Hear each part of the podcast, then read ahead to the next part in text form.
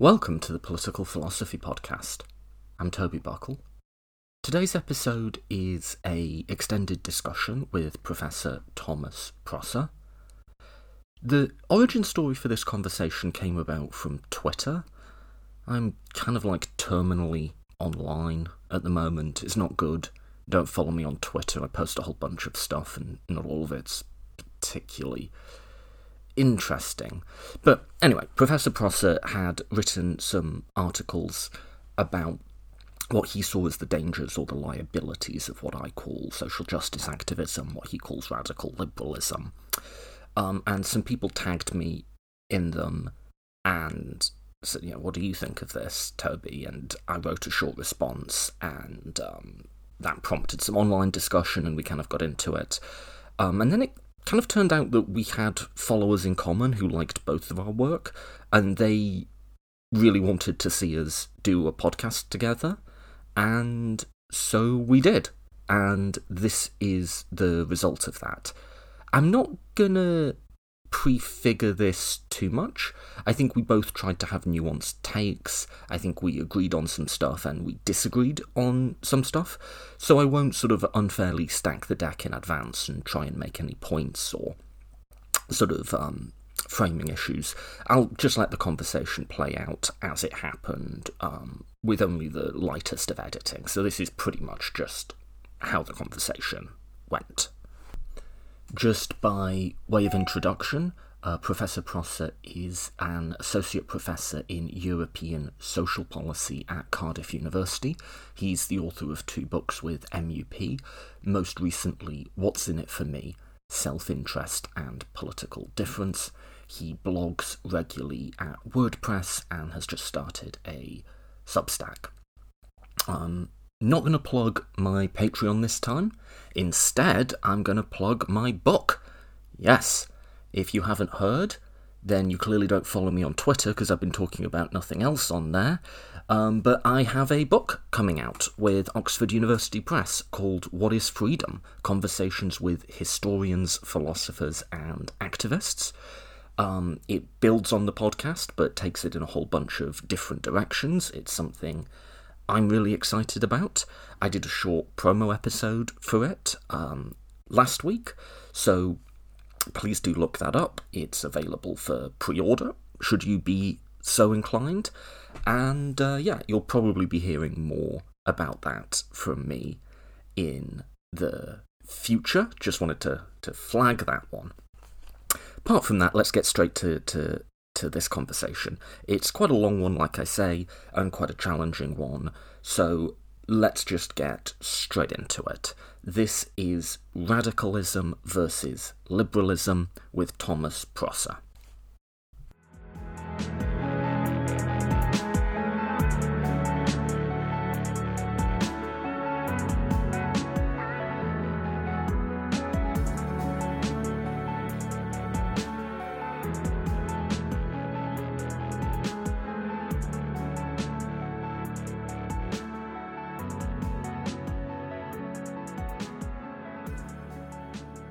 I am joined today by Professor Thomas Prosser. Thomas, thanks so much for coming on the podcast. Thank you. It's wonderful to be here. Um, so this arose out of um, a discussion on Twitter. You posted some articles. A lot of people, uh, myself included, gave responses. There was some back and forth, and then we uh, agreed to do this podcast. Um, is that Yeah. is that fair prelude? Yes, it is. Yeah, yeah. No, delighted to be here. It's a very interesting area.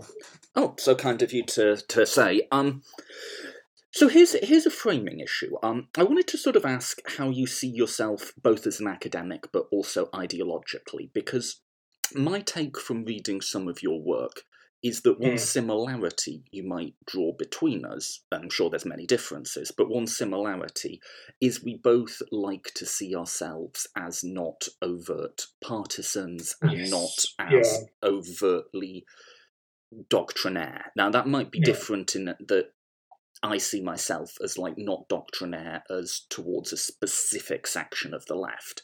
You might, I think, see yourself as not doctrinaire between the left and right more broadly, but neither Mm. of us feel like we're here to to cheer on a team.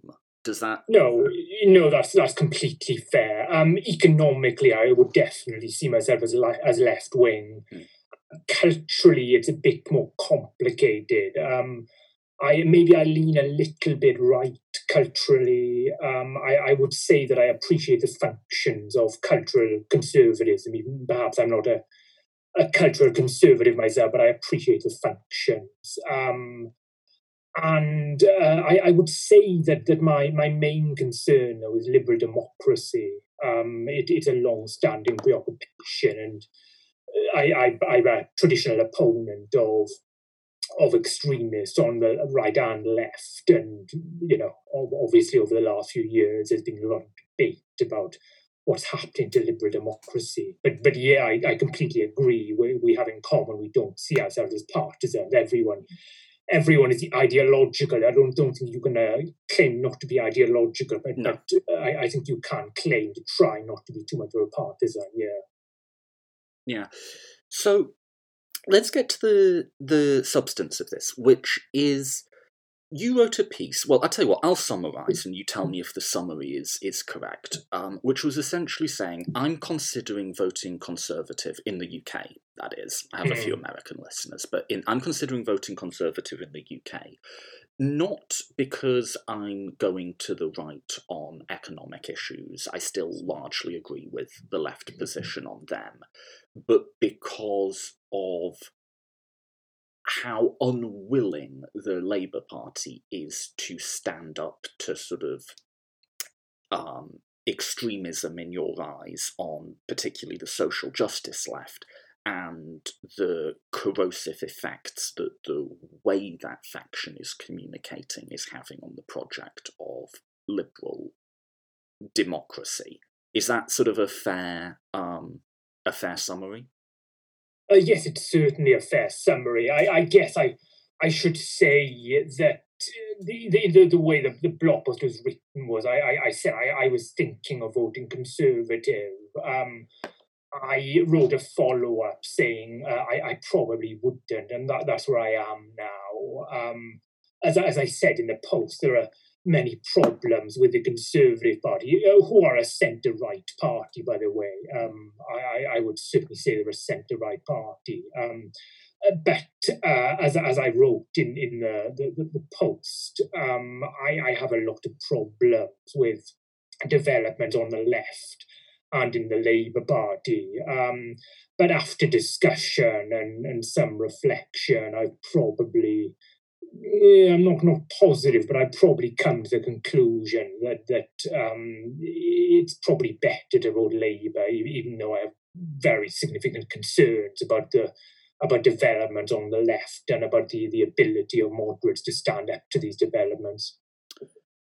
But nonetheless, um, your concerns about people on the left, even if not yeah. to take you so far as to vote Conservative or even to have a high probability of voting Conservative yeah. are significant enough that they yeah. would play an important role in your decision making, potentially outweighing even other concerns um, uh, to do with the economy or so on. You, would weight it quite heavily in your utility yes. function, to put it as in yeah, a, in yeah, yeah, exactly. Way. No, there's yes, there's a as I was saying, my concern is liberal democracy, and, and so my, my concerns about that, about the direction we're going, and I weighted very heavily. Yeah, so that's most salient for me.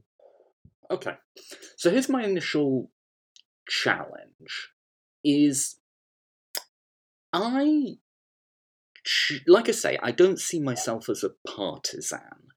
That mm. my role and my job is to sort of reflexively defend social justice movements, mm. what sometimes gets called yeah. derisively woke culture. Mm. Um, I think there's some stuff of real value there. So, yeah. for instance, I think the change in narrative, uh, the, the yeah, much maligned critical race theory of shifting our focus from individual discrimination to structures, is sort of a largely productive and, and useful distinction. There's some other stuff I can find a little exasperating or poorly phrased, um, but I don't see it as dangerous. I don't see it as an existential threat. to mm. to liberal democracy. So I'll give you one example. With Twitter, where I know you're on too, is now currently debating just the last thing I saw on my phone uh, before I logged on was this article that's titled "I'm no longer going to read any books by white men." And of course, everyone's up in arms about this, and everyone's kicking off about it, and people are defending it or not. And I guess my response is I kind of don't care. Like, is that the best statement in the world? Eh, no. I kind of do a bit of an eye roll at it.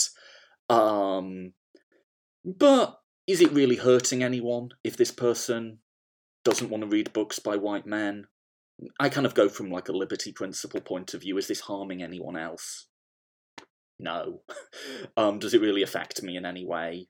No. And indeed, is there is there a way you could slightly tone down that statement to where it not only becomes reasonable but quite defensible, where you could say something like, "I'm going to make a self-conscious effort to read many more books that are not by white men and sort of have a diversity of viewpoints informing me." That would seem a completely fair statement to me. Mm. Um, and I, I can see why someone would read that and sort of go, Bleh. you know, that again.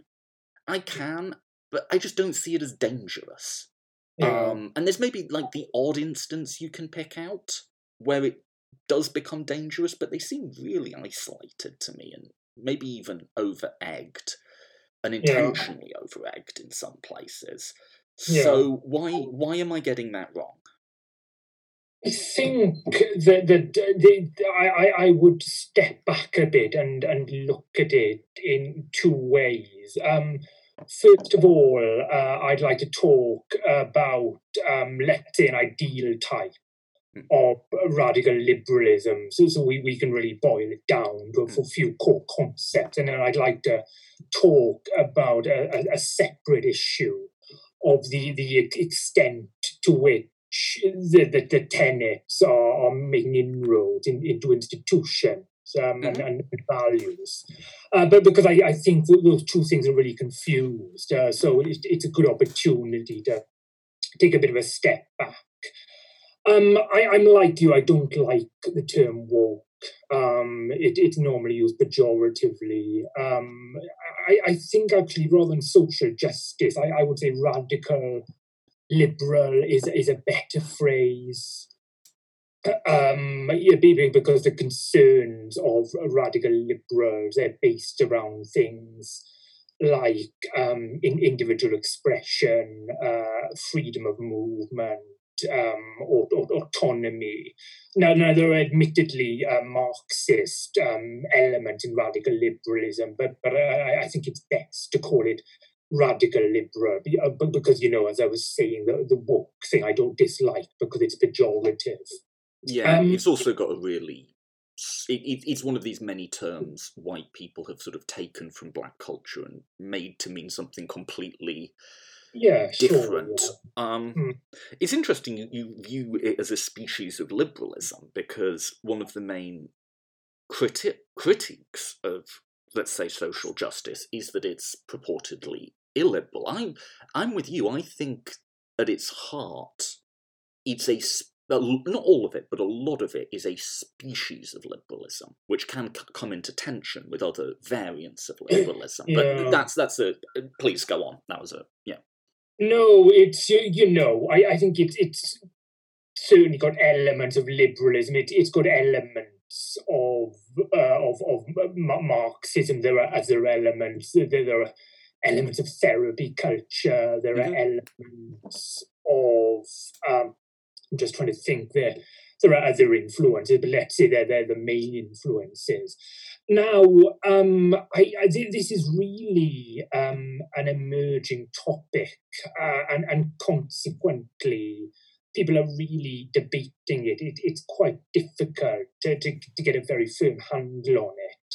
Uh, so again, it's very interesting to talk about it. But I think that, that we have to try and define what what this is. Um, I, um, I, I was thinking earlier, um, and I prepared a, a, a few points uh, about what, what, how I how I think we could conceptualize radical liberalism, but because obviously that's a task for hmm. for academics in the future to think, okay, how is this different? Is it different um, and and then you know it can be studied as a coherent ideology.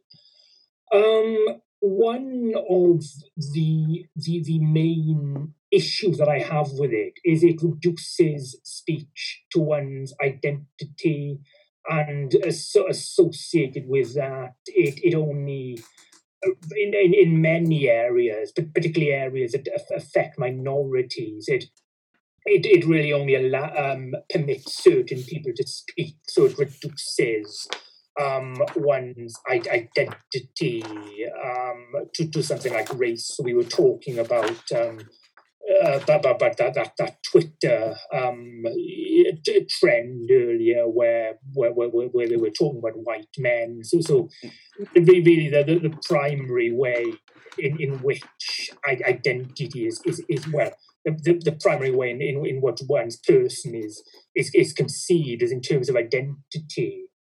Um, and related to that, I would say that it has a trend really to pathologize opposition. Now, we, we know from the work of Michael Freeden, um, who, who you've had on, on the podcast, that um, all all ideologies uh, uh, uh, engage in the act of decontestation. You know, mm-hmm. they, they mark out their terrain.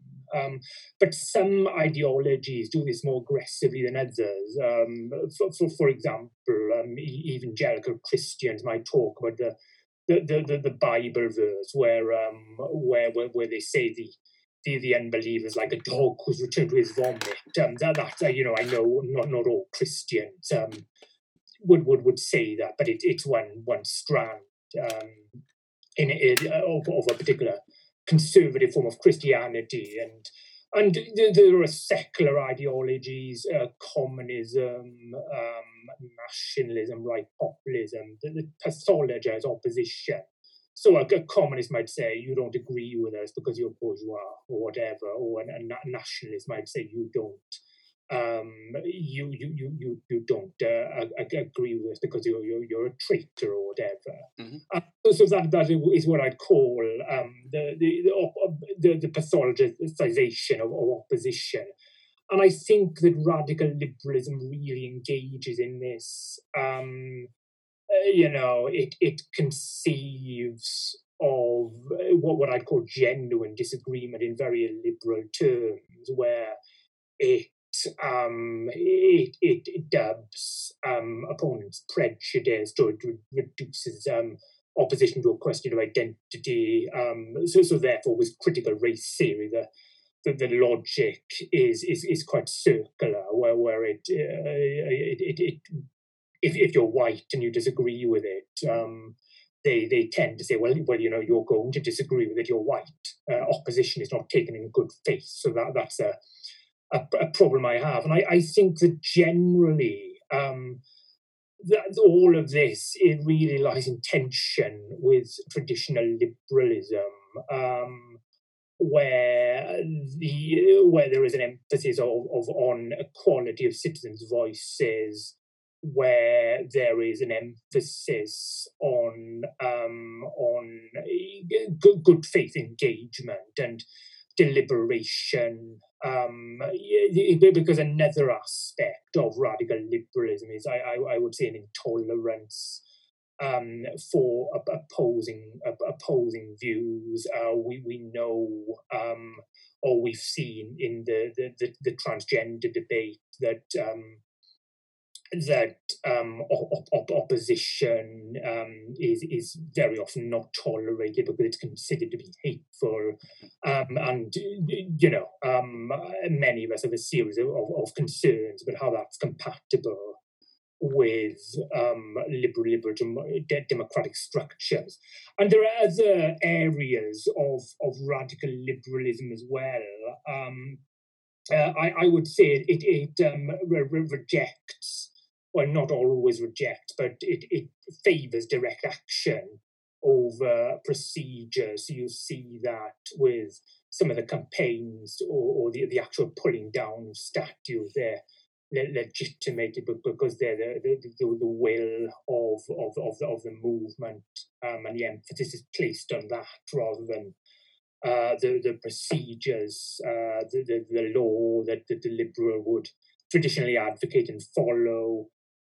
Um, other points, um, it, it, I, I think it also what what concerns me is that it tends um, really not to uh, not to respect um, the boundaries between between um, political spheres and non-political spheres. That's traditionally um, a strength of liberalism, where it leaves you alone. It leaves you alone at work, and and sport. It it leaves you alone in, in most spheres. Um, that's the aspiration, at least. Um, but with radical liberalism, I, I, think there's a tendency to see every sphere as political, um, with, with, which I don't don't agree with, um, and, and and consequently, um, uh, gradually the, the world of work and and, and, and sport uh, have, have become politicized in, in a way I'm not, not comfortable with. Um, and, and the final point I had actually, um, I have a um, a strong link in um, in in Poland and Central and Eastern European uh, countries. Now, uh, of course, post-communist countries. I, I, lived there for a while. My wife's from Poland, and I've done lot lots of work on Poland. Um, and um, lo- lots of my my experiences of of, of defending liberalism um, have been made against the, the, the right in those contexts, uh, because in, in that region there's been attacks on former communists. Uh, and I, I, I, would say that, that, that an important um, aspect of liberalism that, that Anglo-Saxon liberals often overlook is that liberalism has got, has got quite a short um, historical memory. Hmm. Um, it, it, really, really doesn't look too far back back into the into the past. It doesn't emphasize um, things that that, that that, that happened um, 100 years ago. So, so I, I, I would say there's a problem with, with emphasis on structures that, that radical liberals propose, and the sort of the and and because I, I think that uh, often an, an obsession with, with history really can be can be quite illiberal. Um, so, so yeah, th- that that is briefly uh, how I would would characterize radical liberalism as an ideal type of ideology. Uh, as I was saying, it's it's of the early days with this, um, but, but, but I, I, I do think it's important that people have these discussions. Hmm. Here's here's what I propose: is you ran through a number of um, characterizations of um, radical liberalism. Um, I'm almost tempted to say, should we sort of take some of these one by one? Because I've got stuff I want to say in response yeah, to, to, no, to many of them. But like, if I do yeah. all of them, that that might make for just quite a diffuse conversation. Yeah, of course, and, and also as I, as I was saying, I think um, in in a second part, perhaps we can consider the the extent to which to which these tenets have really penetrated society or or are penetrating society, because I, I think the issue is that okay, um, this might exist as an ideal type. Um, uh, in, you know, but but it, it might be that in, in reality, in wider society, the, these things aren't really happening. So so I think it'll be interesting to talk about okay whether we can discern these tendencies um, in, in, in people's writing uh, and, and in the discourse of, of certain leaders of the of the movement. Then later on, we can talk about the, the extent to which they're they're penetrating society on the left. Yeah, I think there's almost three questions. Is one is are these accurate characterizations? Two, to what extent do they conflict with um, liberal democracy more, more sort of even in theory, do they conflict with liberal democracy? And then finally, like you say, how far are they actually penetrating real world thought practices mm. and institutions? Yeah, yeah. Sounds great. Mm. Um, how about we just go through them more or less in the order that you raised them, and then we can take adjacent topics if and when they come up. Yeah. Um, so I think the first one is the idea that I'll take your language. I'm I'm actually quite comfortable with social justice movements, but Mm. I'm I'm also fine with your language of radical liberalism. Yeah. Interestingly, a lot of so-called radical liberals wouldn't be fine with that. They would consider being called a liberal to be an insult. A liberal is someone who is, um, to them at least, um, um, insufficiently committed to justice, is overly committed to incrementalism and institutionalism. Um, and I, I, in certain spaces, I get some funny looks for self-describing as a liberal. However, I do think that the core demands of something like the Black Lives Matter movement are recognisably liberal. Um, at least as a certain species of liberalism, but that's a categorization point, and how you define these terms will always be contested. So, one of the first points you made was it reduces the right to speak to Yeah. identity. So I guess the the description, or maybe even the, the the caricature, is something like this species of radical liberalism says, if you are white, you really Yeah.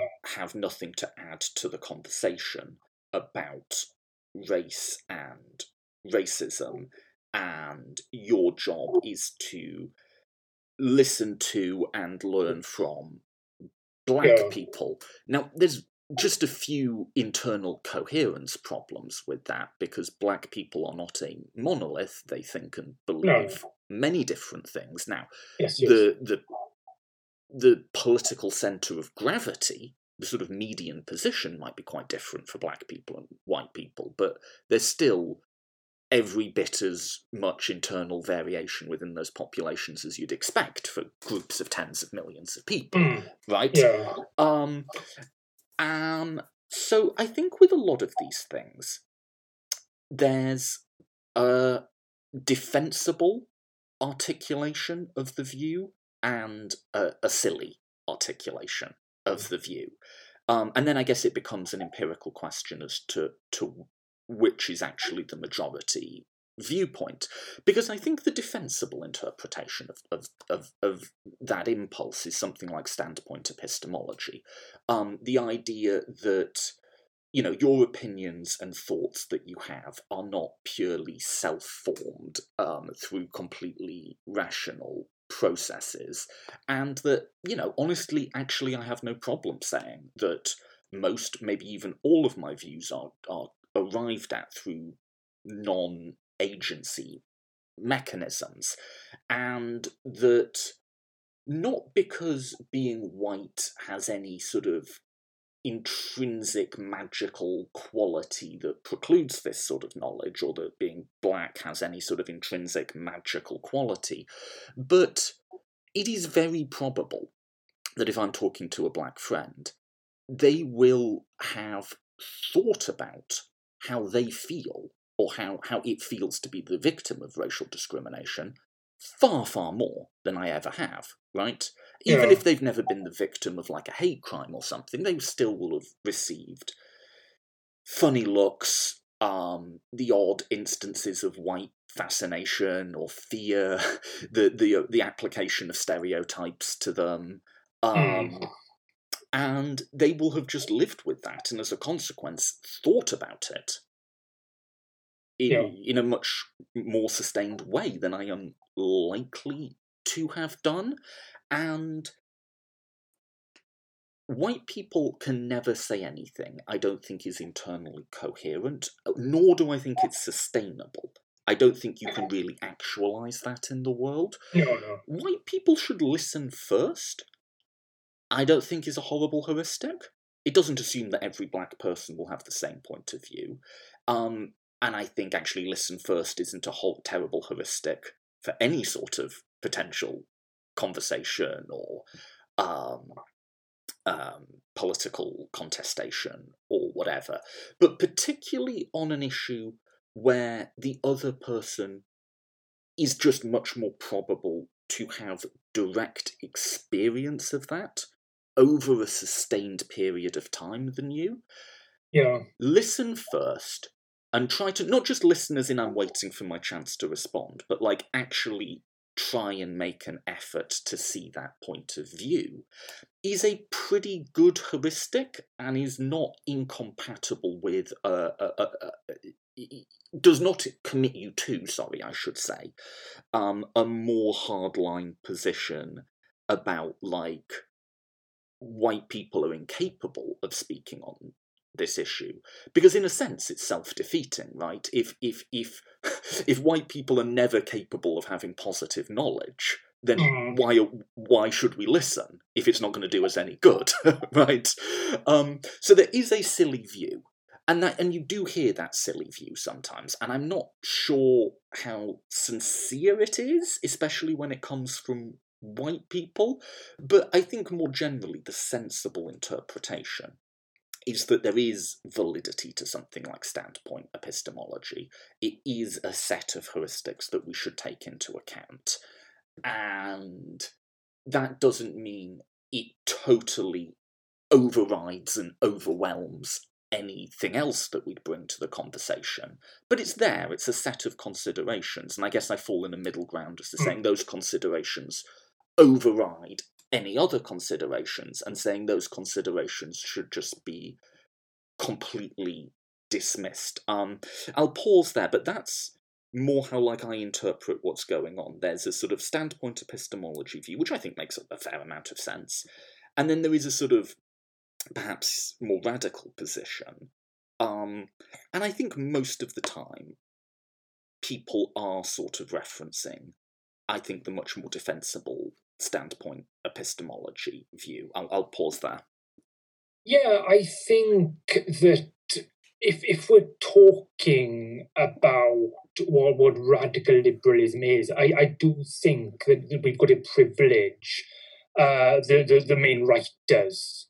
Um, now on on on the on this question, um, you you you have authors like um, Ibram Kendi and um, Robin DiAngelo. Um, and if, if, if, you look at, at their writing, I, I don't think it, it's an exaggeration um, to, to say that they regard um, white or, or, or white uh, criticism or, or, or, opposition as just re- reflecting racism and, and, and, and really saying that that that, that white people um, that, that, that, that, that really that their objections um, primarily re- re- reflect racism.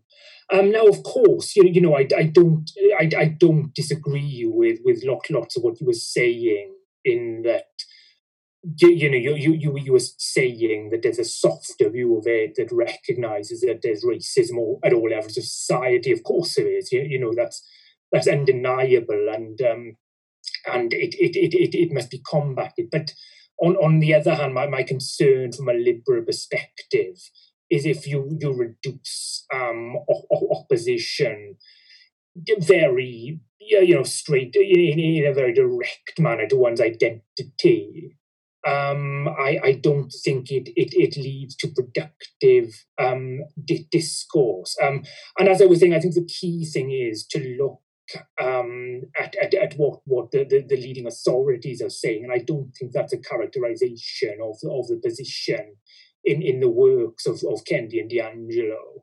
Um, I, I, think the the other um, the other thing I see that, that really worries me is that such authorities they they tend to regard um, any disagreement with the argument that the, the, the, the, the, the primary that the primary explanation for for uh, for uh, d- different outcomes among among racial groups is racism. They, they tend to regard um, opposition to that explanation as as again as, as rooted in in, in prejudice. Um, and, and the problem i have is that um, if you're you're an empirical social scientist um, who uses multivariate models, um, you, you know that that poses a, a tremendous challenge uh, to traditional multivariate models, because as you appreciate, um,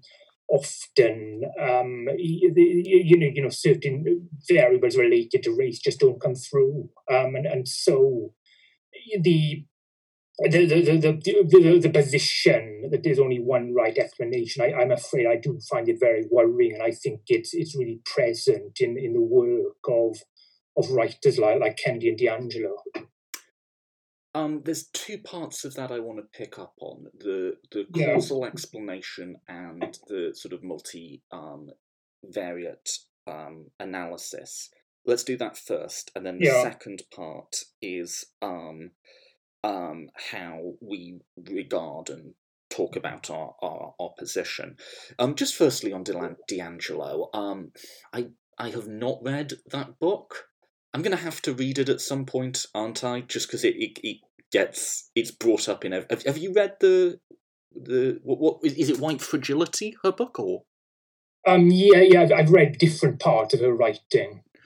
Yeah, I haven't, so I can't talk on that. I mean, I, I, I think that's one that's become mainstreamed. Um, I don't know that that's I think that's what a certain section of white liberals have been reading. I don't know that that's what black mm. radicals have been reading, or that academics who study this mm. have been reading. Um, but she is DiAngelo's white, isn't she? Yes, yeah. So presumably, at some level, she doesn't believe that white people have no ability to talk about racism because she's made yeah, a career from doing it. Yes, yeah. Um, but I, I'm not. I'm not informed enough on her to to to um to go into more. Let's do um the sort of causal explanations here because I think this debate is stuck. And again, here I'm just representing my own view. I'm not seeing myself as like my job is to um, um, defend social justice or radical liberalism. I think this debate can get a little bit stuck in mm. the hmm. on the one side you perceive um, a dis- disparate impact between two different groups, and on the other, people say, well, if you look at it, it would appear that overt discrimination isn't the cause of that, um, or isn't the, the only cause, or isn't the primary cause, right? Yeah. So, to give a specific instance, um, it is the case that black people, and so I lived in America for 10 years, some of my mm. examples are going to come from there. It is the case that black people in America are um, more frequently, relative to the population, um, killed by police officers. So yes, they account yeah. for 25% of police shootings, but are only 13% of the population, so a roughly double impact. Mm. Now, what people will say then, though, is but when you control for the circumstances of the encounter, what time of mm. day was the person armed? Were they arrested in, or, or was the encounter with someone who was in the commission of a felony? These sorts of things, right? When you control for the conditions of the encounter, that gap is much smaller, and by some accounts, like the Fryer study, non existent, right? Yeah. And then that conversation, I feel, kind of stalls out. Whereas to my mind, that's the beginning of an analysis of that problem, rather than just sort of this intractable mm. divide. Because my view with the police shooting thing is that there's a disparate impact, that discrimination at point of contact is probably not the main thing driving it, but that other things which involve racism writ large are leading to that. To wit, um, black areas are policed, or the areas that are majority black are have much higher le- concentrations of police doing the rounds, right? Which will mean that there will be more contact you know, you are more likely to be stopped by the police if you're black. Now, that decision may or may not be racist. You may be saying we'll put police there because we think black people are criminals. You may be saying we'll put police there because that's the area we see the highest crime in, right?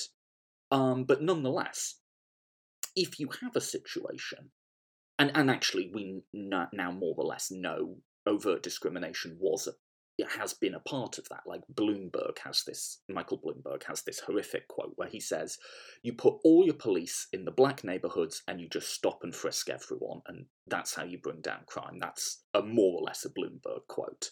Um, so, what you have then, if you do have that setup, is you have a situation in which police will be having encounters with black people much more mm. than they are with white people, and some percentage of those encounters will go badly.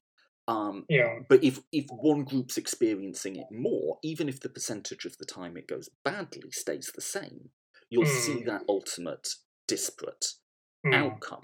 Now, you can get stuck on this on both sides. So on one side, you can say, well, the, the cause of the disparate outcome is overt bigotry on the part of police officers all the time. And if you think otherwise, fuck you, you're a racist, right? Yeah. On the other hand, you could say, well, once you do this multivariate analysis, you see that isn't the case, and yeah. fuck you, you're overreacting. Whereas actually, yeah. what I would say is the things that we can control for are things that are within our control and that all of these different bits of the multivariate analysis are things that we can analyze and study in their own right. We can, as I said earlier, take into account the insights of yes, critical race theory that, that, that racism can be perpetuated through structures without many or even any individuals within that structure meaning to do so, and that we hmm. might care about disparate outcomes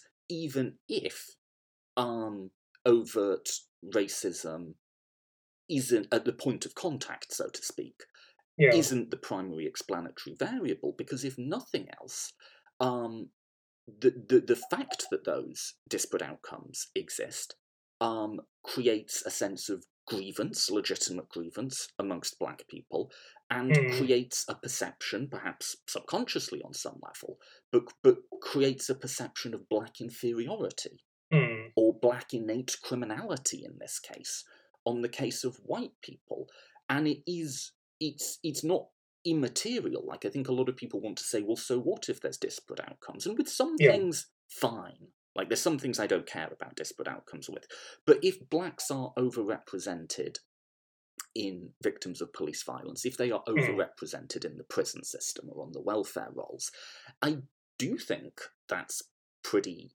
consequential. And I, I think, yeah, yeah I, I don't, um, I, I, I certainly, I don't want to get in, into this discussions of particular data set and particular data, um, but because I, I, no, I give, I give that more of an, a, yeah, yeah. a concrete example mm, of how I yeah, think no, about it. Of course.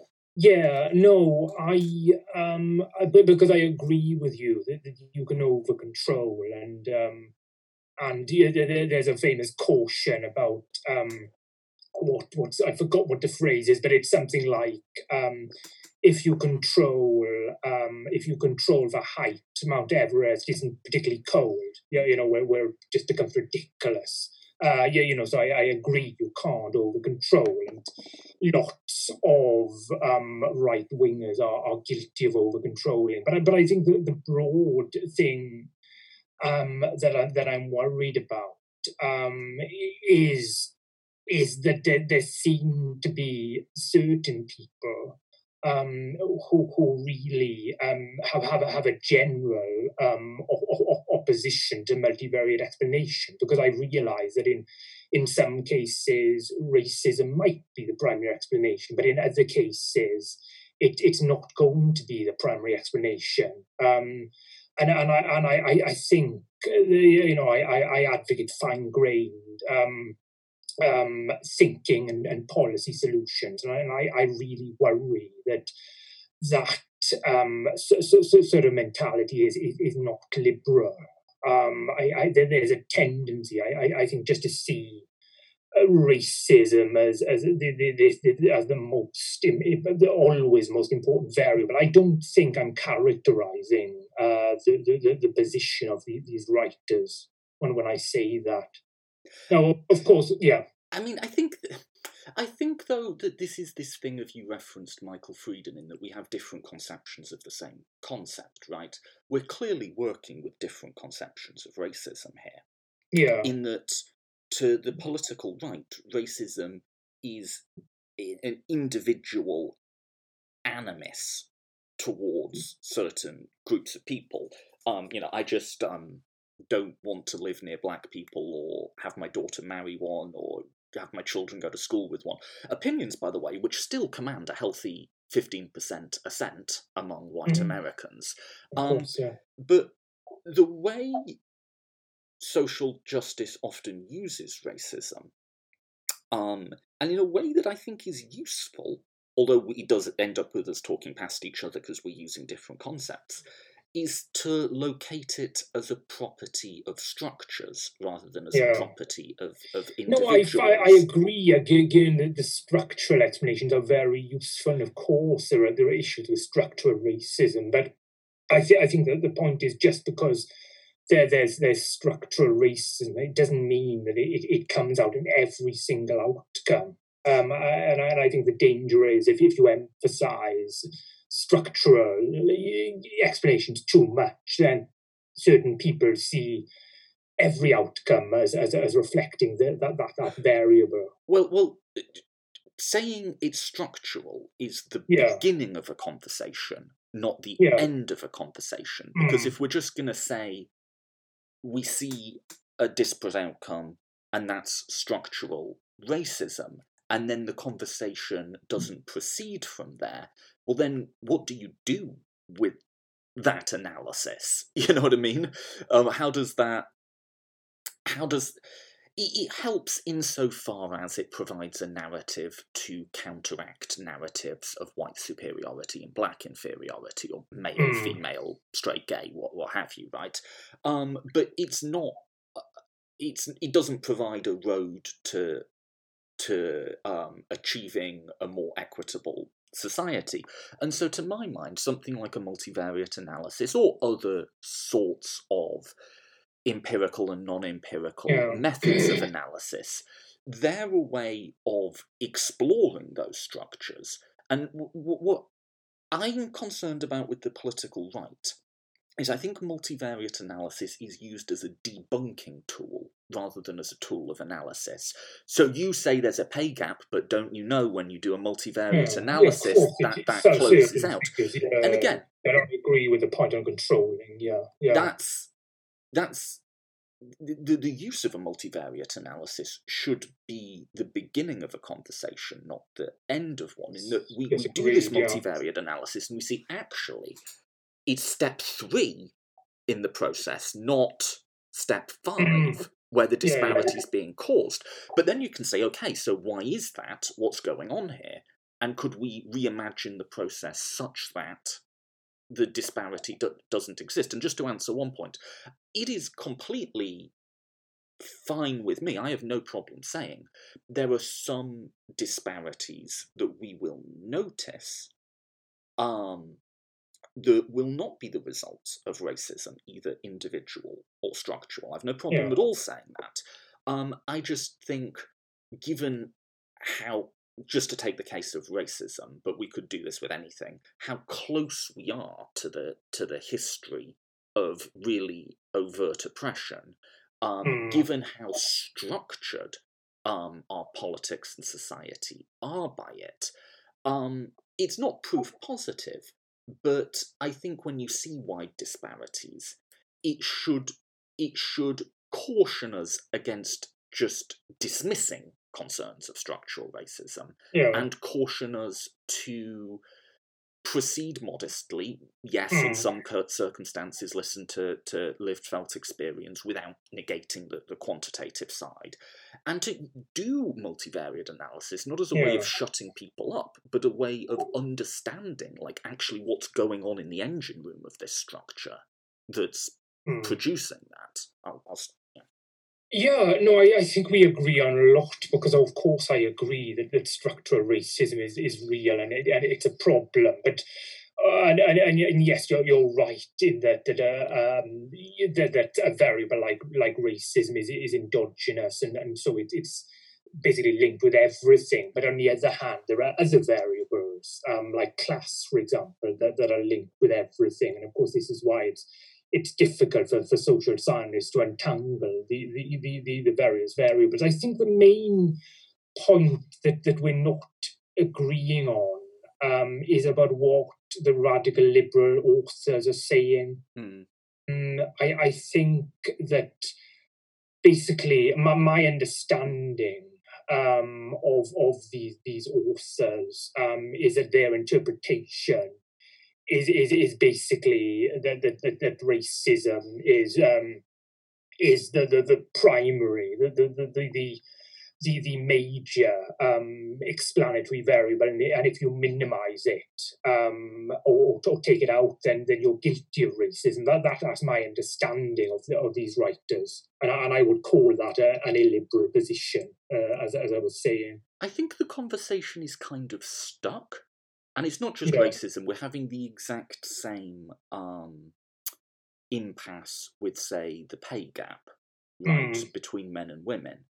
In that probably, I'm not an expert on this one, but probably um, sexism by like managers is only a part of what's driving that disparity Yeah, right?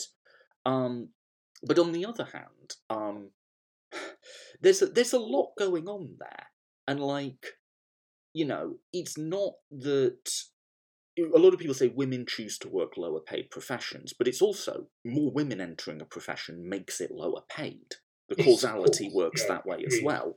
yeah, And yeah. so, to my mind, that sort of analysis could be really useful as a way of thinking through what solutions would look like in a more sustained way. But that's not that's not how it's how it's used. So, I do I do agree that merely noting a disparity, like I say, that's the beginning of a conversation, not the end of one. Yeah. Um, in terms of like the empirical question as to like how far is it all bigotry all the time according to the leaders of the movement um i i don't know i don't want to speak for people i think they do see racism and sexism and classism and homophobia everywhere but Yeah, they mean by that both the individual and the structural side of it. And they're not wrong, like, structural racism is everywhere. Like, I'm quite willing to own that this way of thinking has quite radical implications. I'm quite willing to own that side of it. I guess there's like a specific. So, so if they say, I see racism everywhere, that can sound like an inflammatory and insulting statement. But if you just read it as, I see structures whose effect, if not always intent of the people within them, yeah. is to perpetuate these unequal outcomes, I don't see that as an obviously false statement. Um, sometimes I, I think there's a lack of bullet biting, and that you can maybe say, yeah, sure, there will be some disparate outcomes that are purely individual choice or cultural, but even individual choice and culture is situated in history and society and politics, you know? Um, so I don't know. I I I I think what what they mean by racism, they're not wrong to say that that's everywhere. If they meant every single person in this society is an overt bigot, then that you might have problems with. But I don't. I, I think self consciously that's not how they're they're using the word. I don't know.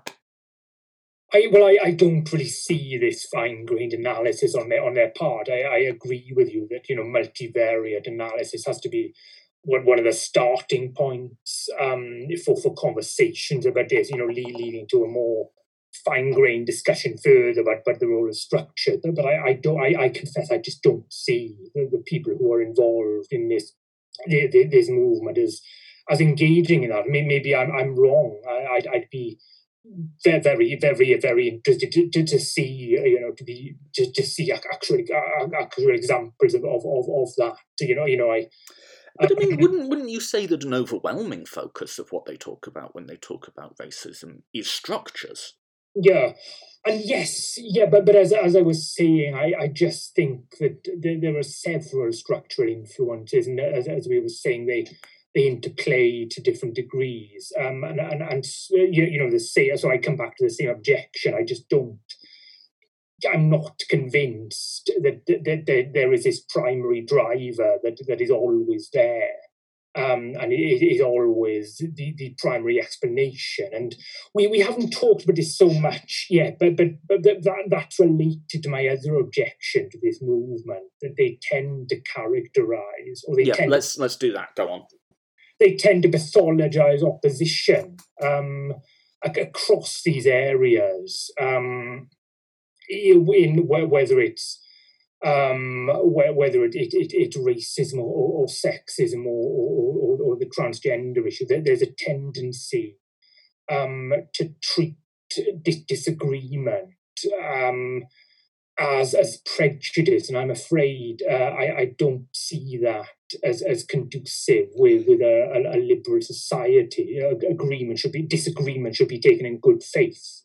So this is where I think the argument has teeth because we could do a, not just a podcast but a volume of books yeah. on to what extent um you know is racism either individual or structural? How does that work? You know eh, what's really going on with with some of these disparate outcomes you might see. That's a debate we can have but I don't see that debate as being dangerous. That's just the sort of analysis of the world that should be going on in academia and should be being discussed in the contours yeah. of a liberal democracy, right? I don't see that as a dangerous debate. Um, it might be dangerous if you come to like profoundly wrong answers, but I think just trying to work through the steps, I don't see that as dangerous. I think the the the what you're pointing to there with the like everyone who disagrees with me is um, a, a, bigot, that can be potentially dangerous. And I've got quite a few things to say to this, so I'll maybe just try and track through them one by one. Um, the first thing, and this is maybe a tangential point, so I'll do it first, and this is me speaking for myself rather than um, this is what I think's going on with the social justice movement writ large. Mm you can identify a problem that any disagreement with you on issues of race, gender, sexual orientation, and so on is coming from a place of, of bigotry, and you can say that that that uh, assumption of motive is being overused, and that's harmful. Yeah. I often, when I look at the world and when I look at myself, see the exact opposite problem that we're not willing to directly state that something is racism, when it so obviously is. So, for instance, I spent about, yeah, like I said, 10 years in America, and a lot of reporting on what Trump said and what his supporters say and believe euphemizes it. Trump used, quote, racially charged language. Trump um, is channeling a sense of white identity. Um, and I do this on podcasts because mm. when I talk to people, um, you know, in a big abstract sense, I'm not a huge civility person. I think civility sounds great, but it's a slightly weird early modern concept that doesn't track to anything else and is kind of hard to normatively make sense of. That's another story. Mm. But I do, like, like I said before we came on, I'm not trying to do debates or like point scoring. No. That's not just that's no. just not the sort of discourse that I'm particularly well equipped to do. Yeah. And so when I'm challenging a view in real time, or um, even describing a view to which the other person might be sympathetic, there's just a conversational pressure to not be rude, right? And I find myself myself using language like racial grievance or racialized language when what I mean is racism, right? Yeah. And there's almost like a self-policing, and the the, the, the sort of uh, reducto ad absurdum of this is like when people mock New York Times coverage of Trump, in that like you know, yes, a lot of this, like the sort of Mexicans are rapists comment, he's not racially charged. Well, it is racially charged language. It is mm. also just racist, and I I can I in many times like have to remind myself to use the word racism when that is what I mean. Yeah. Um, so just to, I'll let you go on that one, but as a general point, I I I sometimes see the the exact opposite problem as much as I see that one. I'll stop. I'll pause there, but I've got other stuff on that. Uh, I, I don't doubt that the opposite problem does, does happen in many many sectors of society, as, as you described. But my, my preoccupation, my, my what I'm I'm worried about in, in, in this conversation is the, the, the tendency of um of, of radical liberal radical liberalism's main thinkers, you know, you know to to portray um, op- opposition as, as, as, as racism or, or, or, sexism or what, what, whatever, because I think, as I was saying earlier, I, I think um, with, with, ideologies, we, we know about how they, they mark out um, how, how they mark out space. Um, Michael Freeden has written about that. Um, and I think one of the things they do um, is they, they, they tend to pathologize um, opposition to different different degrees. And I would say the more authoritarian the ideology, the more they pathologize opposition. So if you're um, if, if you you're, you're if you're an evangelical Christian, you come across non-Christians, or they, they just want to sin. They they want to um, they want to drink and take drugs or whatever, or, or for a communist, you're bourgeois, and, and, for a fascist, and so on and so forth. Um, and and yeah, and I, I don't think it. I, th- I think such a practice is is really like in tension with a liberal society, and I, I think that many of the radical liberal thinkers engage in that to, to quite a worrying degree. I, I don't, you know, getting back to to multivariate analysis. Um, if if you're if, if you, you look at the evidence um, and you, you conclude, okay, in this case, uh, racism is not so relevant, um, I, I think it's very important that that uh, that, that you know that, that views like that are taken seriously. We, we, we should be liberals. I, I, I think should act in good faith and, and take a more uh, you know and, and, and really conceive of, of preferences as, as, genuine, not pathological. And I, and I think that um, radical liberalism pathologizes de- de- debate, um, opposition. So this might be the normative core of the disagreement, because I think we can yeah. talk about multivariate analysis in particular yeah. instances. And as fascinating as it is, I think that's probably peripheral to what people are really concerned about here. Um, so I, I think we may disagree here as to what's core on um, what what's truly core to the liberal project. Um, and I'm going to give you two very loose metaphors to try and explain my view. The yeah. first is um, I think all ideologies do a poor job of communicating, probably necessarily so, of communicating what the costs of their social vision are. It's very easy to talk of the costs of their social vision. So it's very yeah, easy to say yeah. under socialism we'll have this wonderful equality, yeah, but realistically, that's going to involve some very disruptive changes and you know, socialists often play a hide the ball with that a bit. Like they're not upfront about what what are you actually proposing to do. You know, I think that's true of all ideologies. Now, with liberalism, I would like to see us spend a lot more time talking about the costs of free speech, mm, not in an ideal, you know, platonic version of liberalism, mm. but in the reality of what liberalism looks like in the world and what we might reasonably expect it to look like in the short to medium run. And my view is the costs of free speech is not just that people are going to respectfully disagree with you. The costs of free speech is that people are going to despise you people are going to say things about you that are that are um, deeply hurtful and unpleasant, and people to their core, to their absolute core, are genuinely going to believe that you are a despicable person. Right now, I'm, I'm not sure. Um, I'm, I'm not not sure about how that, that would work in practice. It could well be the case, um, but but you you know of course there's there are in, integral conflicts in authoritarian regimes as well. But, but yeah, I, I agree. But even just look at the UK or the US or something.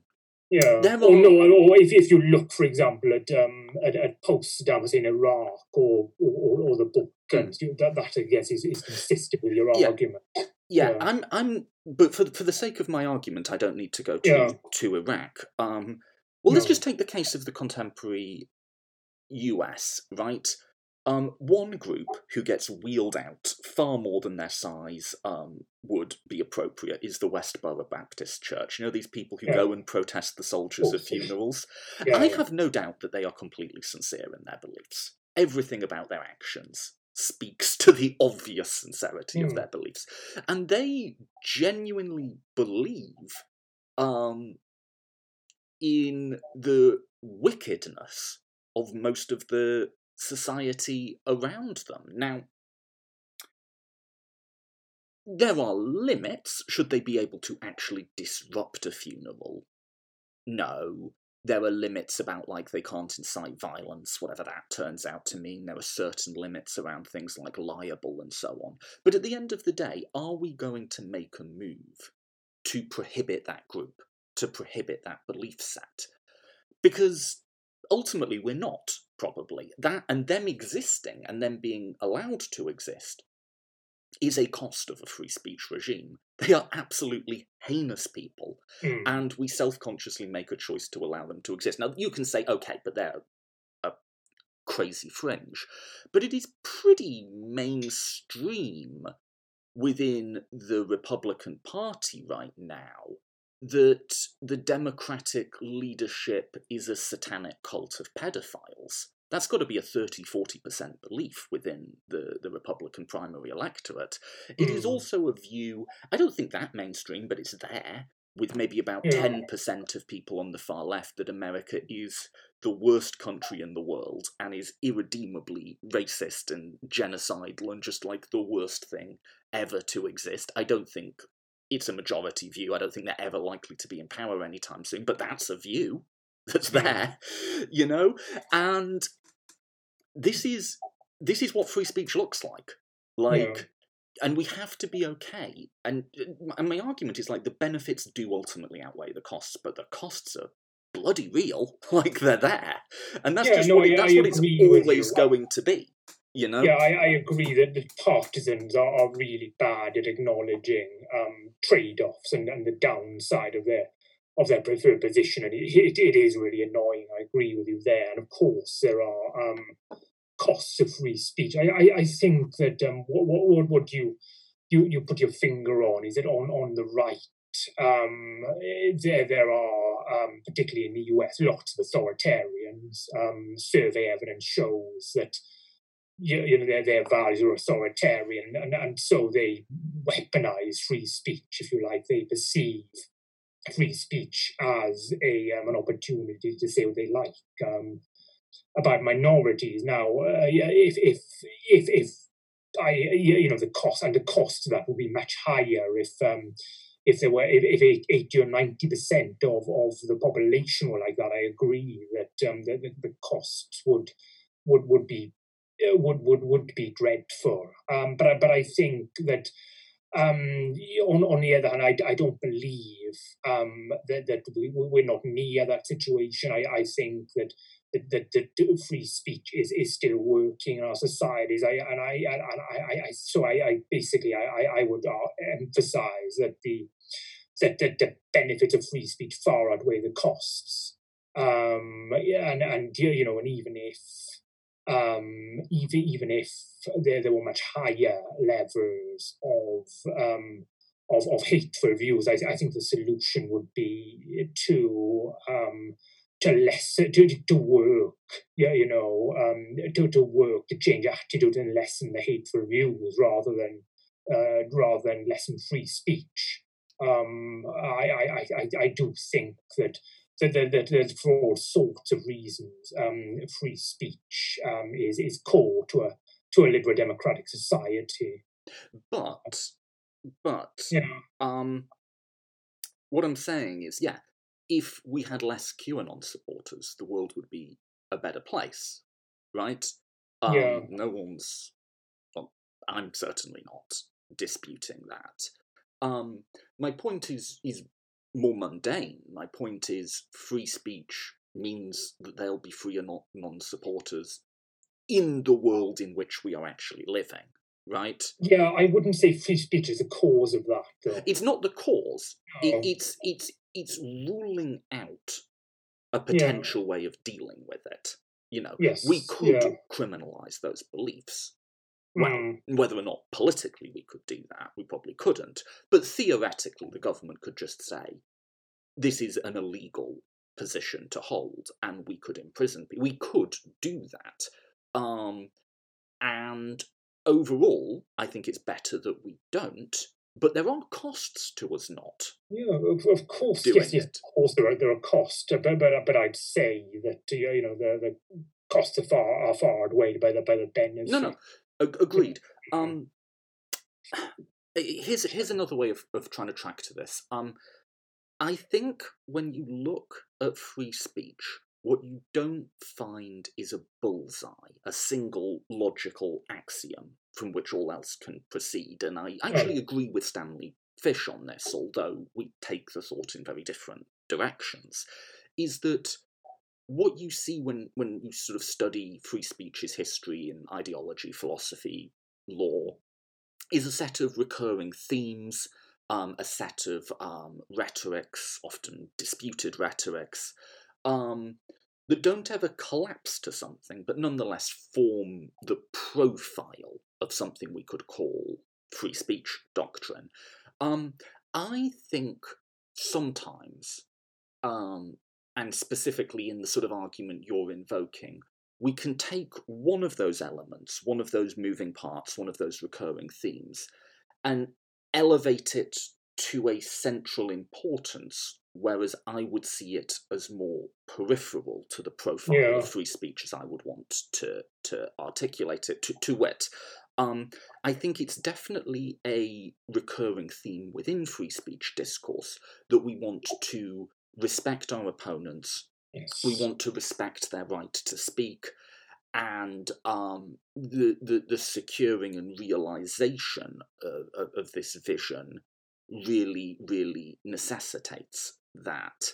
Um, I don't. I I see that as much more uh, uh, adjacent to the core of, of free speech which I see as primarily being about on the negative side the Mhm. lack of restrictions on most but not all speech, and on the positive side, about the goods that can come to us from being in a pluralistic space in which we are exposed to, to all sorts of different ideas, including crazy and wrong ideas, but the, Mm, the goods that can come to us in a sort of Millite developmental sense of being in that space, even if being in that space doesn't ultimately lead to the the final realization of a truth. I think the, the, the existence of that quite deep and radical pluralism is valuable. Now, within that, could it be made better still by sort of mutual respect and seeing our opponents as legitimate and so on? Sure. I don't see it as primary.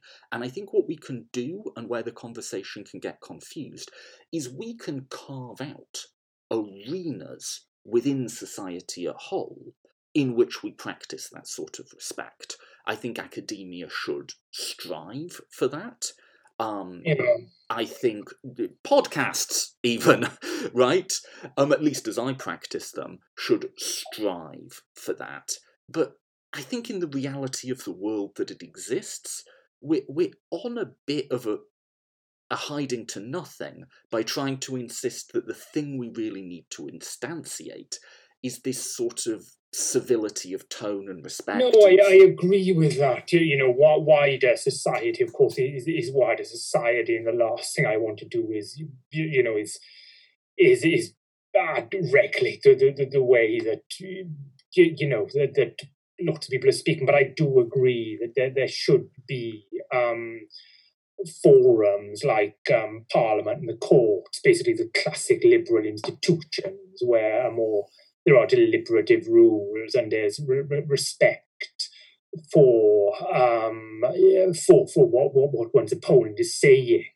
Um, uh, but but but I, I would would wor- I worry um, uh, about about the, the penetration of, of radical liberalism into those formal um, in, in, in institutions. As, as I was saying, I don't re- regard um, the, the way that, that radical liberalism treats opposition as, as liberal. I Do you it, think it's doing anything that, that like everyone else isn't doing, though? I think it's no. I, I would say it's an authoritarian response to opposition, uh, you know, comparable to evangelical Christianity or or, or, or national populism or what, whatever. I, I don't.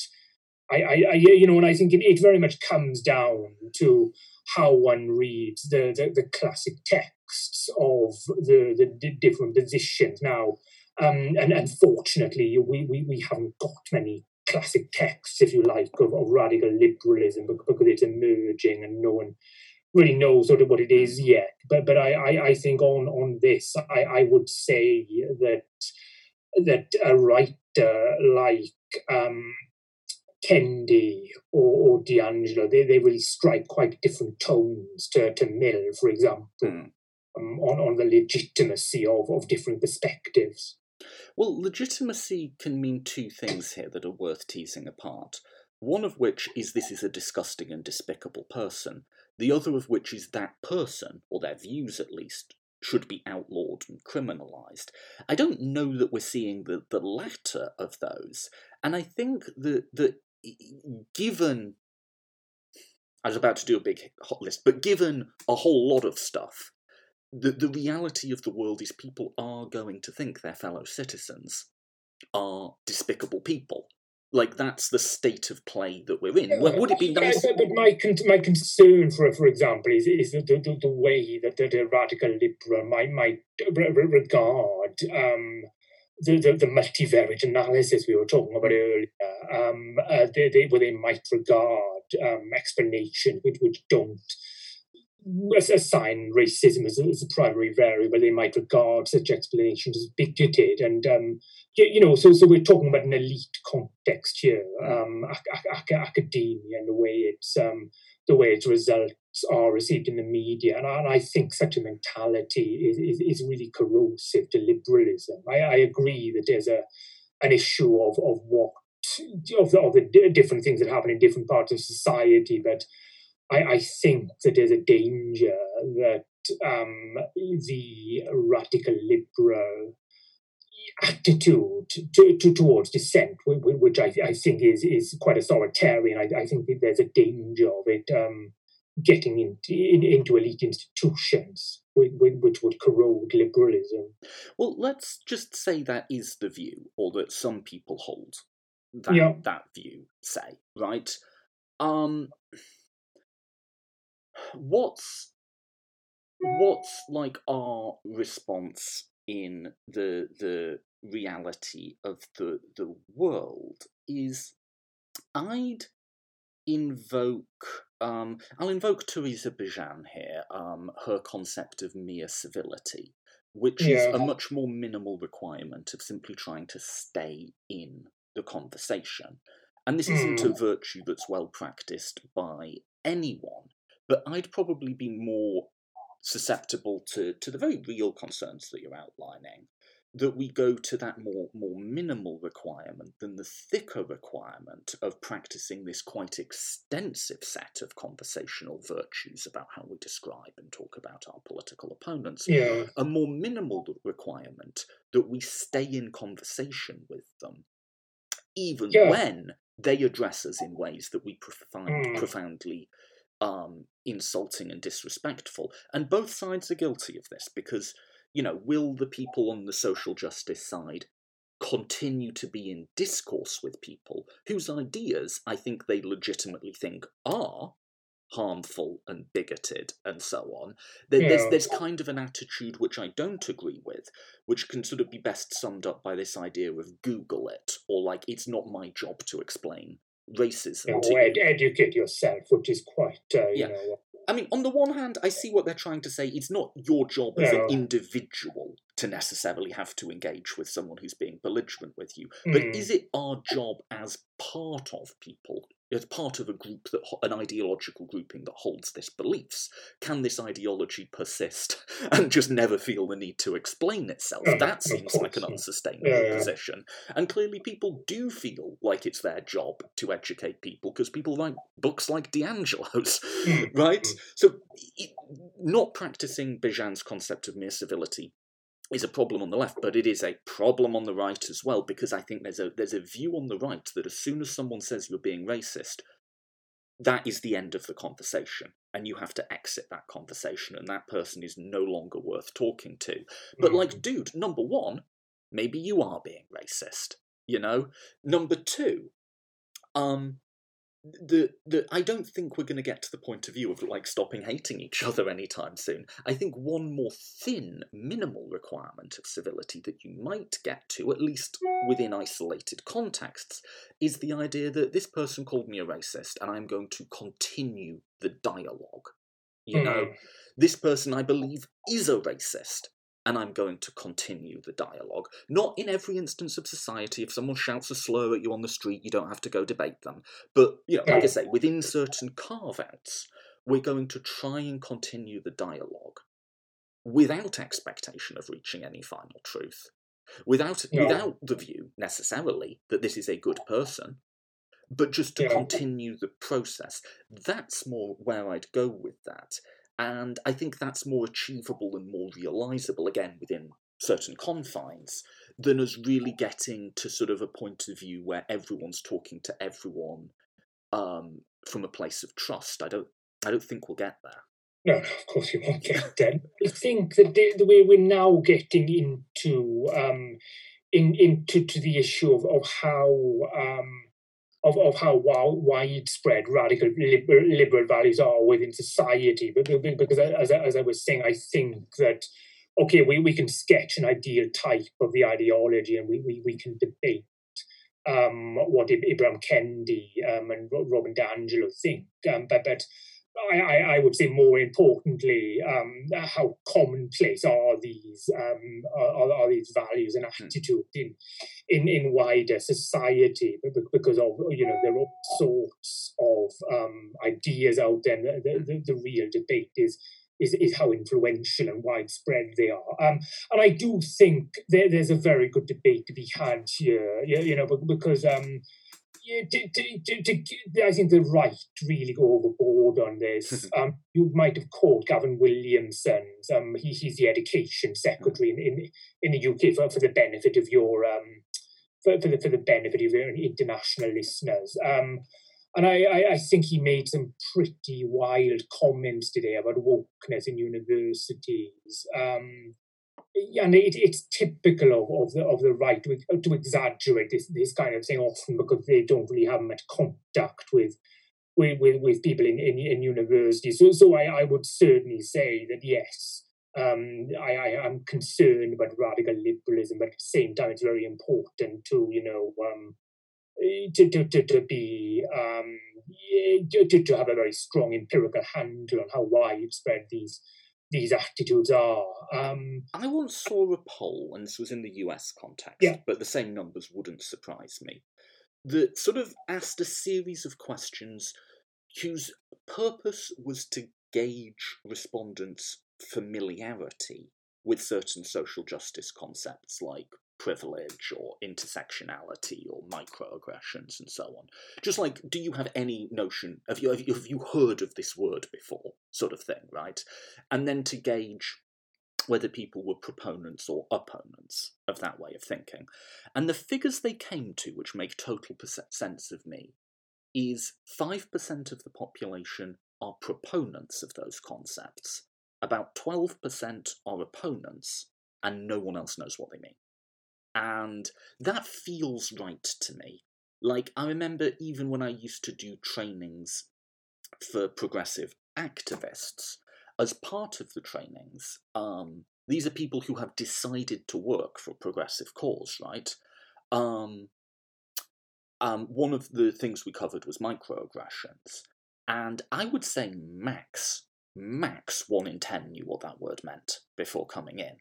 You know, I I think this debate is something that is like front and center on Twitter. To some degree, probably it is disproportionately represented within the academy. Um, Yeah.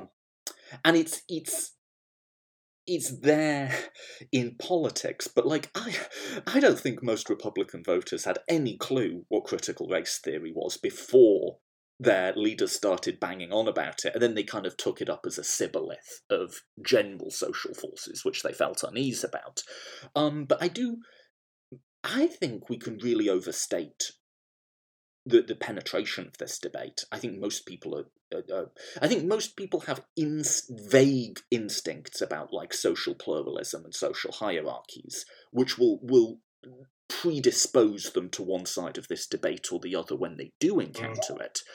But I don't think five percent of Americans know who Robin DiAngelo or Bree is. No, of, of, of course not. I, I agree that the, the, the, the right d- d- does overstate it, but I, I, I would point to developments uh, on on the left um, in in elite institutions. Uh, I, I, think that before I make a point about institutions, there- there's a, a, something to say about, about survey evidence, where of course um, people may not have heard of, of, of the, the, various terms, but it, it might be among young people that, that uh, quite a large um, quite a large proportion of, of, of young people might, uh, approve of um, unilateral tearing down of statues or um, or for, for, for, for, for example some some position on, on, on, free speech. Hmm. So there is a wider issue and if you, you look at it from that point of view, uh, you, you know, the, the figures are not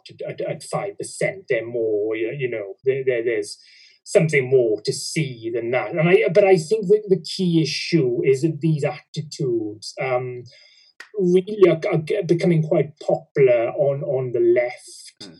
Um, of course, we, within um, social cultural institutions, by which I mean the, the arts and and, and, and universities, um, most, the, the majority of people hold left liberal values. And, and so within those institutions, you know, the, the attitudes we, we, we've talked about are, are certainly not, not uncommon.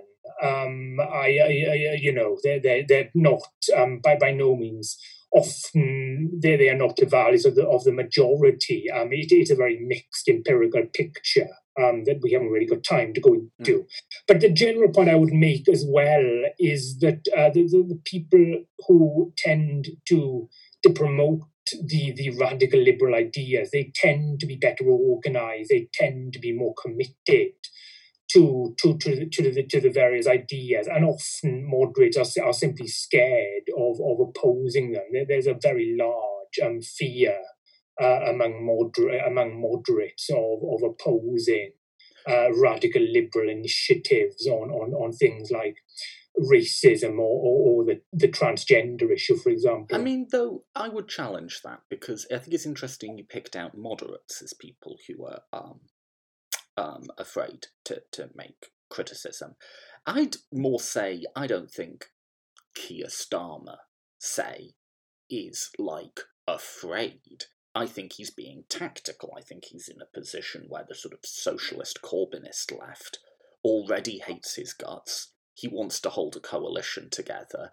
And I think when he sees um, um, sort of social justice advocacy that he thinks, oh, you know, maybe that's a step too far, but I can agree with this part of it, so I'll just focus on what I agree with. Hmm. I think that's more standard politician coalition building. Um, but um, I think if I, I don't think it's the case that people are afraid to criticize these ideas generally. Indeed, there's an entire online media ecosystem and industry no, but, but I mean, specifically uh, built around no, criticizing. yes, yes, I know. On, on the right, I agree. There's no no fear of criticizing them within, within the various media institutions. But I'm saying um, within uh, on on the left, um, I, I uh, probably yes, your point about Keir Starmer is good, but I, I would say um, within social cultural institutions uh, like the arts, um, like universities at, at various levels of, of the Labour Party. Uh, there, there is a real fear. We we know that uh, because of survey evidence, um, which, which shows that, that, that academics um, are, are, often scared about um, about voicing certain issues. There was an important poll carried out by the UCU Union, um, and and also um, there, there are many anecdotal accounts of, of, of the kind of, of, of, issues um, that, that, people are scared about. Um, I, I, hear a lot about this my, my, myself, and I know that anecdotes aren't aren't good good evidence in themselves. But if you, you, you take it together with the survey evidence, it, it suggests there's a problem. Um, I, I think with something like the um, on on on the the, the, the transgender debate, for example, the, the transgender issue. Sorry, I, I, know people like to say transgender issue, not not debate. Um,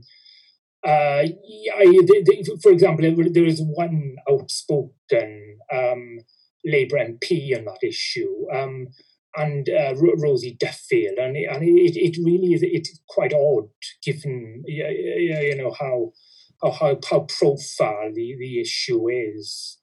Um, and given that, that, that, we know that large um, percentages of, of the population hold gender critical views, it, it's really quite odd that out of 200 Labour MPs, there's only one who's willing to to to uh, articulate the gender critical view. It's still a minority, though. I understand. No, no. It's, survey evidence would would well, if if you if, if you define a gender critical view as you, you know and uh, well there, there, there's a they, they are defined you know, in a variety of ways, but but certain survey evidence shows that at least fifty percent of the population. Um, I guess it depends how you define, because I've seen surveys that on specific issues. So, for instance, trans women's access to bathrooms or sports or so on, you're getting to like 70, 80% support for something like that, particularly among among women. Yeah. Yeah, but, but there, are, there are many, many more specific questions. Um, for, for, for example, regarding how where, where, the definition of a woman, um, where where you you know quite big majorities of the um, of, of, of the British public uh, take, take a, a, gender critical position. And it, it, it's very curious that um, there's only a single Labour MP who's willing to um, to talk about this in Parliament. Um, my from sorry, my suspicion would be, but I don't, I haven't gone into this in detail, so I'll cede the point. But my suspicion would be on like issues of like how you define a woman or something most people haven't thought about it in a sustained way, and how you you'll, you'll get radically divergent results depending on how you phrase the question. That would be my suspicion, but I'll cede the point. Let's say it's a sizable minority or maybe even a majority. I'll just cede the point. Um, I think so. To talk about the, the transgender issue, I think something we have to put in context here is we are living in a society in which liberalism is partially realised. I generally like to think of the societies we live in as quasi liberal societies. There are some features of liberalism, and, and, in terms of like what is the thought process that structured institutional design or just, you know, conventional practices and so on. There's definitely clear liberal currents in that, but there's also authoritarian currents, there's also religious currents, there's all sorts of things have gone into that that that mix, right? And the ways in which liberalism is realized are uneven across groups, and I think our, our normative account has to of how liberalism should operate in the reality of the world has to um, take into account its partially realized nature. To, to be specific, here's what I mean by that. So you mentioned um, the the the trans debate, yeah, right? Um, or however we want to phrase that yeah. particular area of contestation. Here's a statistic which I found quite telling. Is one of the main newspapers, it was either the Times or the Telegraph, had run 270 articles on debates around trans issues in the last Yeah. year, and not one of them had been written by a trans person. Yeah. I thought that was like a fascinating. I, I think, yeah, but but getting back to the issue, let let's say that, that let's say that only twenty five percent of the parliamentary Labour Party hold gender critical beliefs. Probably more than that, I'd say. Hmm. That that that would mean that there are fifty Labour MPs uh, who hold such opinions. Well, well, you're you're making the inference that um, the the representatives of a particular political party will be their beliefs will be proportional to public opinion. I don't see any you know, but, to no, think but, that but that my, my, be the my case. impression is among among elites um, on on this issue, positions are, are broadly. But I mean, I would I would also suspect Yes. all to almost all of them are against the death penalty, but that'll still get a healthy percentage of the public voicing support. Yeah, I, I agree on, on the death penalty. Yes, there, there there is a, a big difference. Um, but but on this issue, um, it's it's not my impression. Um, uh, yeah, you know, and and uh, given that that's the case, um, it, it you know it it's one one MP. Yeah, one- but I mean, political parties do enforce certain orthodoxies in a way that, like, it's quite difficult to be a Labour MP and believe all sorts of things. Um, I'm not sure I see that as like silence. No, you're you're, you're right. You, you know, there, there are many um, there, there are many topics um, that you you know are taboo in a liberal society. Um, uh, many you know, consequently, many topics that are t- taboo in Parliament. But but I think I'm not even saying taboo. I'm just saying Yeah. like. I don't think Yeah. you could be a modern Republican and believe in raising taxes on the rich. Like, just the structures that would lead you to that place would kind of. Like, if you believe that, you go run as a Democrat. You know? Like, that's that's not even a taboo. It's just like political. That their political parties are corporate bodies that have certain yeah. norms within them, you know? Yes, yes. So I, I, I know that of course, of course, parties will, will whip people, and there, there, there is a certain attitude. But it, the, I think this issue is particularly egregious, uh, given that there's no official Labour Party position on. Also, so, sorry, there may be, uh, there, there may be, and uh, I'm not sure whether the, whe- whe- whether there's a an, official Labour Party position. I could stand to look that up, actually. I'm not sure. yeah, there, in any case, there's, there's a lot of it, it's a big debate, um, and I, I think the the explanation it leaves me with, with, with that I found find most convincing is that the terrible abuse that someone like Rosie Duffield faces on on Mm. Twitter um, means that others are scared. But Uh, okay, so so that was where I was going with my point about only living in a Yeah. partially realised liberalism. Is in the reality of the world in which a newspaper will run all these articles um, about the trans issue, mostly from a gender critical perspective, and none of which are from actual trans people. I mean, we forget like trans people were just a, just the butt of a joke and just an object of ridicule, if not violence, until like what ten years ago.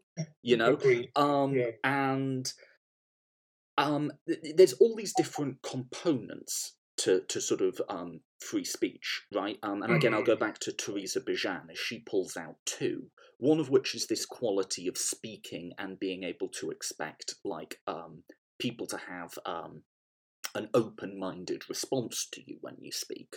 But the other of which is, um, or, or one other of which is um, equal participation within the speech arena, both for individuals and groups. And it seems pretty obvious to me that historically, until very, very recently, um, trans people have not had equal participation rights within the um, arena. And even today, when you look at, like I say, that 270 articles, still don't have equal participation rights within the arena. So the choice isn't between two represented groups, one of which is choosing to um, engage in Twitter nastiness, and the choice is between them engaging it and not. The choice is between that group having a voice through Twitter nastiness or not having a voice at all. Now, that doesn't excuse everything. That wouldn't excuse, say, death threats or something. But I think the, or another example would be the, the protests we, we saw around um, the, the police racism in, in, in America. There is, if, and I'm not arguing the substantive merits of the case, but if you want to reform in policing and criminal justice in America, there is nobody you can vote for who will do that. You know, there is really not many mainstream media outlets who will run anything other than the most, like, tepid reform position. Like, that view, again, whether we substantively agree with it or not, achieved its place in the conversation through often very unruly, often very like fuck you type protests. In other words, we Which arrived at a more liberal place through decidedly a liberal means. And I hmm. don't think that should surprise us, given again that we are living under liberalism partially realised, and groups who have been shut out of, historically and to some degree contemporarily, who have been shut out of the spaces in which the norms of liberal discourse are operative can't usually get entrance to those groups through liberal means because the the preconditions of being able to speak and um, be listened to aren't met for them because they're not listened to, and I think our normative approach has to really reckon in a way that I don't think either the left or the right does in a sustained way I think sometimes parts of the left think there's nothing liberal about society at all, and so parts of the right think everything's already liberal, and it's it's both. And I don't think yeah. there's been enough serious thought on how you move no, in that space. Yeah, yeah, yeah. No, I, I think of yes, of course, power underpins um, everything, which can be a rather rather depressing thought liberal like me. But um, but on the other hand, um, how that that I, I think if if you legitimate um, violent or, or tactics or, or, tactics that are based on direct action, I, I think you, you move away from the liberal state. So it, it's a question of how far can one stretch the concept of liberalism. And I, I, I would I think my argument where we differ is that radical liberalism really oversteps the, the boundaries of, of traditional liberalism. Uh, and I, I, I, you know, I, I do so so yeah, I, I don't regard the, the, the various arguments and practices as, as liberal. It oversteps the boundaries of an idealized form of how liberalism should be practiced. Yeah. And in doing so, makes society writ large, often, not always, often, it has the potential to make society writ large more liberal in the process of doing it. See, I don't agree with that. You don't think that the the protests we had, and there are limits to my justification. I'm not talking about people yeah. getting killed. I'm talking about people expressing themselves inelegantly, shall we say? Yeah. Um, the the the protests we had, which which is there's nothing less liberal than a protest, right? You're not reasoning with people. You're not putting forward arguments. We're saying we're no, but, but here include us. No, I, I disagree. You know, protests have a place in liberal democracies if they're, they're peaceful. No, I agree. And those protests yeah. were mostly peaceful. But I'm yeah. not tearing my hair out about them. You don't agree as a result of what really moved it is that people felt a degree of anger. People felt a degree of like frustration. And mm. I think like we now have views that are now being debated within the political system that I don't think would have been but for those protests. And I think the the state of political debate has got more liberal for their inclusion, not because of any particular conclusion or policy reached, but because there is a greater pluralism of views. There's there's a lot of stuff that's on the table in American politics right now that was not on the table ten years ago, or is at least being considered. And I think that increased pluralism is kind of for its own sake a good, but um, I'm not too squeamish about how it was achieved. Yeah, the, the thing is because I am, I, I think of course, um, the, the, substantive agenda has changed, but but but I'd say that that is, has come at a great cost um, to, to, to the procedures of, of, liberal democracy, and you know, um, you know, I'm I'm, I'm worried about it as as you can see. But what's the specific of that? And we should wrap. We've gone way over. But like, yeah, yeah, of course.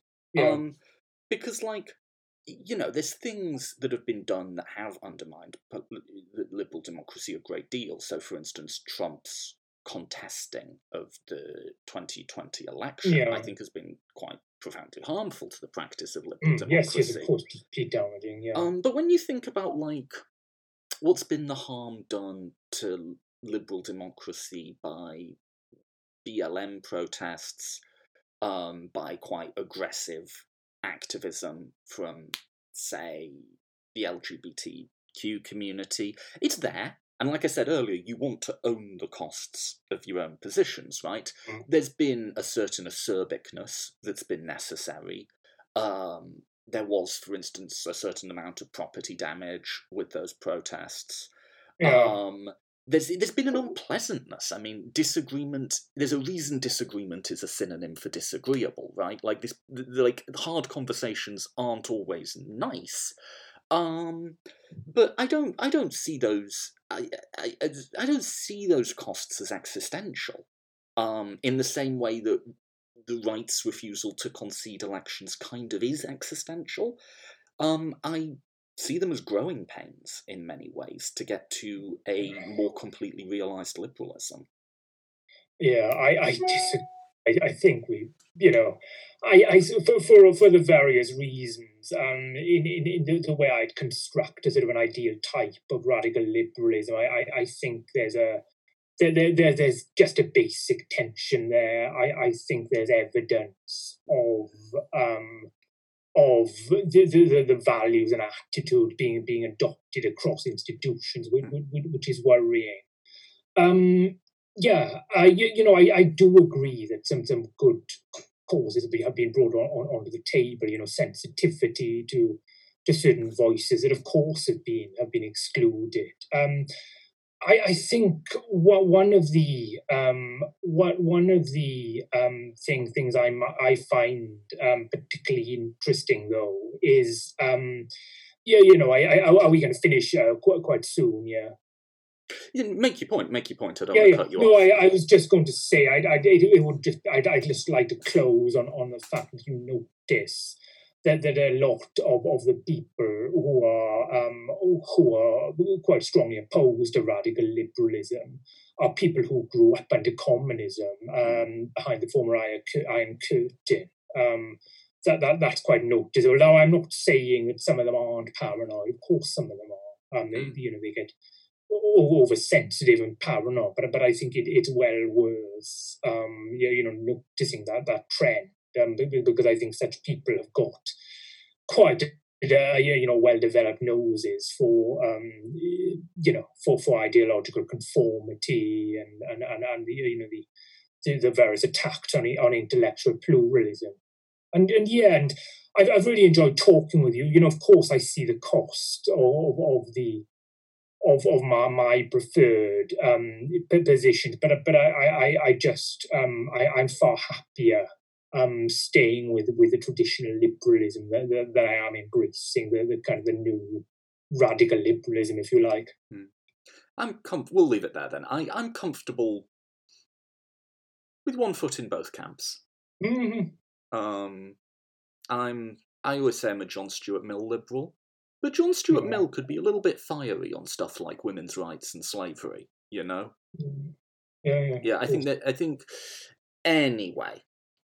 Um, um, let's let's wrap then because that's an hour and a half, a little bit more.